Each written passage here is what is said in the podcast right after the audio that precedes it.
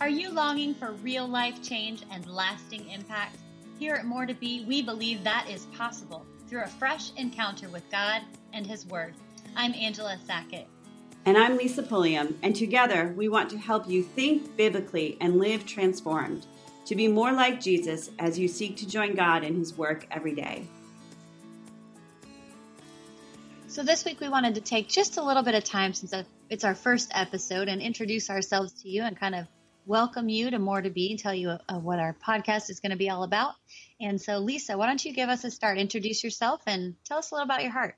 Sure. Well, I am the founder of More to Be. I've been uh, writing and serving online for, oh, good grief, I think a decade now. And my heart is just to see women truly experience life transformed through a fresh encounter with God and His Word, and to see how the Word applies to their life and can pick up that scripture uh, put it into action and continue to grow in a relationship with the Lord in such a way that they see their habits change, their life change, and their impact change. Yes, love it. And and 100% that's my heart too. I write it every day. Welcome.com.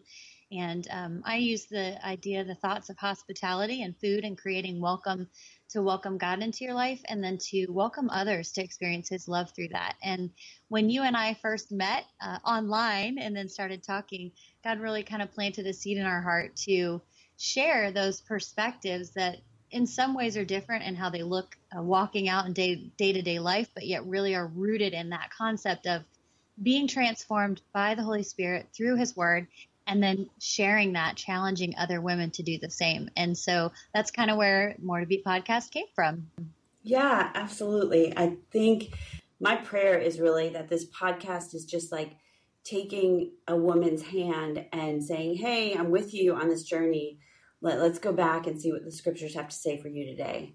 Yes. And and you kind of touched on this. It's really challenging women to be all that God has for them, not just what we can do in the flesh and our own strength, but in what he wants to do through us. And if you're listening today, that's really our hope is that by listening to kind of our conversation, two sisters in the Lord, um, what he's doing in our lives through the word, um, as we dig into his word, that we will encourage you to be all that he has for you to be. And so, this uh, first episode, we're going to talk about the idea of being transformed.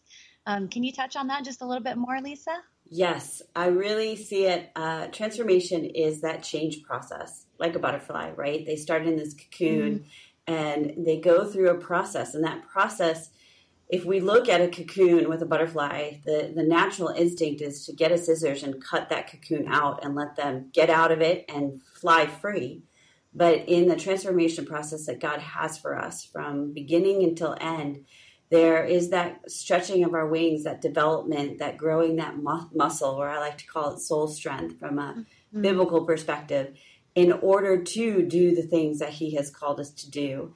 And so, I my my kind of take on transformation isn't just from like an angry woman to a joy filled woman, although that's part of my story, but it's also from doubting God to trusting God, from uh, feeling afraid to moving forward in courage? What is the transformation that the Lord wants to take us through each day, each thought, each challenge?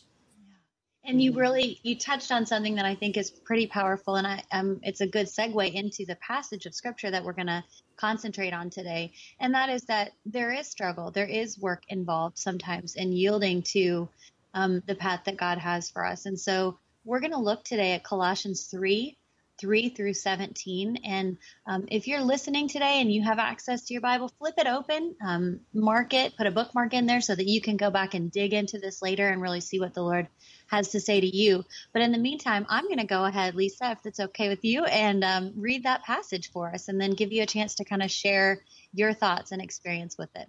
Love it. Love it. We've made this commitment, right, Angela, that we want to make sure the word is what yes. our women and if it's okay, we're going to call y'all our women, that our women, our community of women walk away with the word more than with just a feel good, inspirational yeah. moment, right? Yeah. The scriptures are what gets in and changes our thinking and our living. So we need to seek God for that.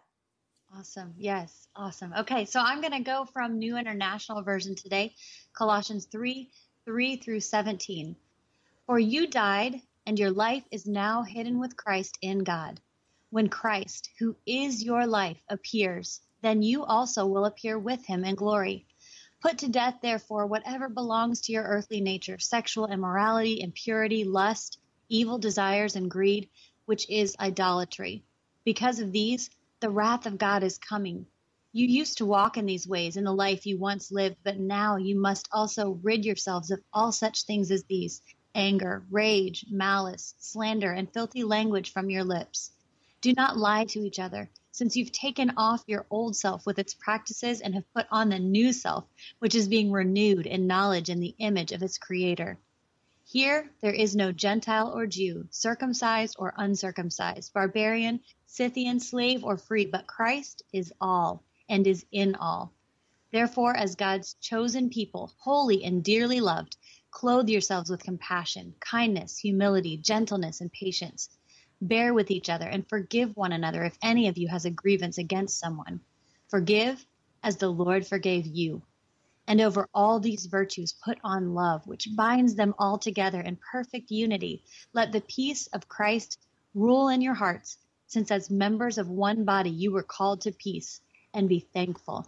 Let the message of Christ dwell among you richly as you teach and admonish one another with all wisdom through psalms, hymns, and songs from the Spirit, singing to God with gratitude in your hearts. And whatever you do, whether in word or deed, do it all in the name of the Lord Jesus, giving thanks to God the Father through him. So, share a little bit, if you will, because I know that this passage kind of triggered in you thoughts about your story of coming to know the Lord personally. Um, share a little bit about that with us. Sure. So, I didn't grow up in a Christian home.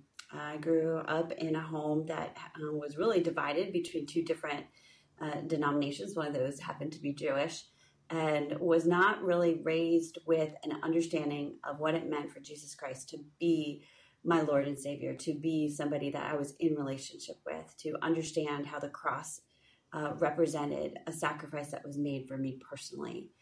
And so I knew the things of the Bible, but didn't know how they applied to me personally. And uh, also grew up in a home that was marred by a lot of dysfunction, abuse, emotional and physical abuse that dates back at least to maybe even three generations in my family. So the perspective in which I saw the world as an emerging teenager and college girl uh, is very, very different than how I see the world right now. Uh, my goal was to survive, and my goal really was kind of to be my own God uh, I, I, didn't want to be dependent upon anybody. I wanted to be self sufficient. Um, but then I came face to face with death, which many of us do, and that can be a crisis of faith. Uh, I had a friend whose mom was the only Christian I had ever known up until that point in my life. The only person that sat across from me and said, "I believe that Jesus Christ died. Jesus Christ died on the cross for the forgiveness of my sins, and that when I die, I'm going to heaven." and I'm going to see him face to face, and that's when my body will be healed and whole. And for me, that was very powerful because this woman was dying of cancer, mm. and she was believing that that the Lord would heal her, but was willing for that healing to happen in eternity. And, and it left its mark on me. I, I was convinced that God would heal her. So when I headed off to my semester abroad in London and got news two months later that this woman passed away, I really had a face to face with God of, are you real and do you really exist? Because mm-hmm. how could you let a woman like this die? And so our mutual friend that had introduced us uh, sent me a Bible and had um, passages highlighted in scripture that meant nothing to me. And it's amazing 25 years later that these words mean everything to me now. I didn't know what to do with that Bible, so I, I brought it to my other friend who God has so graciously provided in this like youth hostel dormitory setting.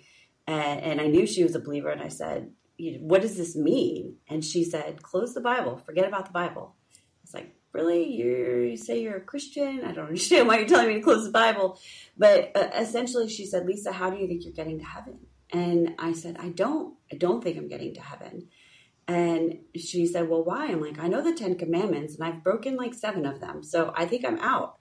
Uh, in the in the same ways that I would look at the grades and assume whether or not I'm going to get to college was the same way I kind of evaluated whether or not eternity was for me. Um, and so she said, That's not how it works. And she explained the gospel so simply for me. She said, Jesus Christ died on the cross for the forgiveness of your sins. Everything you've ever done that's wrong, even those things on that Ten Commandment list, He died for that. His blood was shed to make you right with God. And that is your ticket to heaven. I kind of looked at her, you know, head cocked a little bit like a dog who hears a funny sound. and, and I said, Well, and she goes, Lise, if you choose to believe this, you're going to heaven with me. And if you choose not to, you're not going to heaven. The alternative is hell. And that was hard for me to stomach. Mm. And I couldn't understand that part of it. And she said, But if I'm wrong and you choose to believe, we're kind of in the same place. And I thought, okay. And it was a very plain decision. It wasn't really the first time I had encountered the gospel, but it was the first time. I'll have to tell that other part of the story another time. But it was the first time in which I I looked at what was before me and I, I felt like I had a decision to make. And that night I chose to believe in Jesus. And I told all my friends that I was gonna believe in Jesus and live just like him. and they they thought I was crazy and there was no fruit literally no fruit. I continued to live the party lifestyle that I had up until that moment. But in the weeks that followed, I had to find out who Jesus was if I was going to live like him. And in that first decade of my faith, my baby faith, things on the outside changed uh, pretty significantly. You know, I stopped sleeping around, I stopped cursing, I stopped getting drunk, I stopped um, all these external behaviors. I started going to church, I started reading a Bible. But uh, apart from that, there was still this this hardened heart inside of me. Mm-hmm. And and so what I say, and I'll share that story at another point in our podcast of the hardened heart and how God healed me. Uh, but I think that transformation is both the point of salvation and the point of sanctification. And mm-hmm. those sounds like big theological words, but our salvation is when we say, Yes, Jesus, I believe you are my Savior, and put our faith and begin walking in that way. But the sanctification comes as He is changing us from that old person into that new person. And that doesn't uh, happen overnight, that happens over the long haul. Yeah. In the little things and the big things. Sometimes we think we look for the outside big changes, and yet sometimes God is doing things quietly stirring us up, changing the way that we think, and the behaviors then follow. Right, right. You know, as I look at Colossians 3 here, it says uh, in verse 5 so put to death the sinful earthly things lurking within you. Sometimes I feel like those sinful earthly, earthly things lurking in, in us that are easier to put to death are the ones that are more obvious. But mm. what about pride and insecurity and jealousy and um, idolatry. Those are the those are the sinful things that tend to go by other names like mm-hmm. caution or investment or uh, protection. Like we we reason out uh, our earthly nature instead of walking in our spiritual nature that God has given us in Christ. And you know, there's a there's a strong word that's repeated quite a few times here in this passage, and that is the word death or die. Mm-hmm. That I think sometimes, um, you know, we we avoid that. We want to run from the hard things. Um, I remember, I think I've shared this with you before, being in labor with one of our babies, and I think it was my first, and my midwife saying to me, "You can't run from the pain; you have to go through it." And I mm. think there's something really powerful about that. This idea of transformation that's ongoing. God, you know, tells us here, don't run from the hard stuff. You you will have to put to death even those things that other people may not see. You said the pride, you know. Mm-hmm. And yet he points us toward the sweetness of choosing compassion, kindness, and humility. Um, mm-hmm. Um, but it's it's it's work. it is work. It is really hard work and you know, in the coach training course I teach, uh, one of the principles is that you learn enough bad information by age six to affect you for the rest of your life, mm-hmm. unless it's challenged.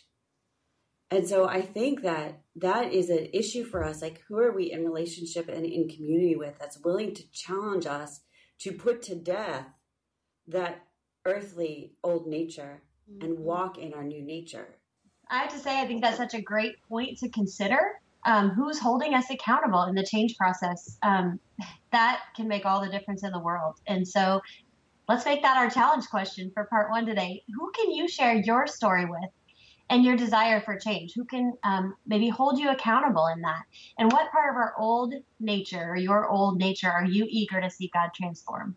And then I'm going to ask a third question Would you be willing to spend time in prayer, talking with Him, and um, asking Him for this transformation that you desire in your heart? So that's our challenge for you today. We hope you've been blessed in our time together. Um, Lisa, you want to close us in prayer?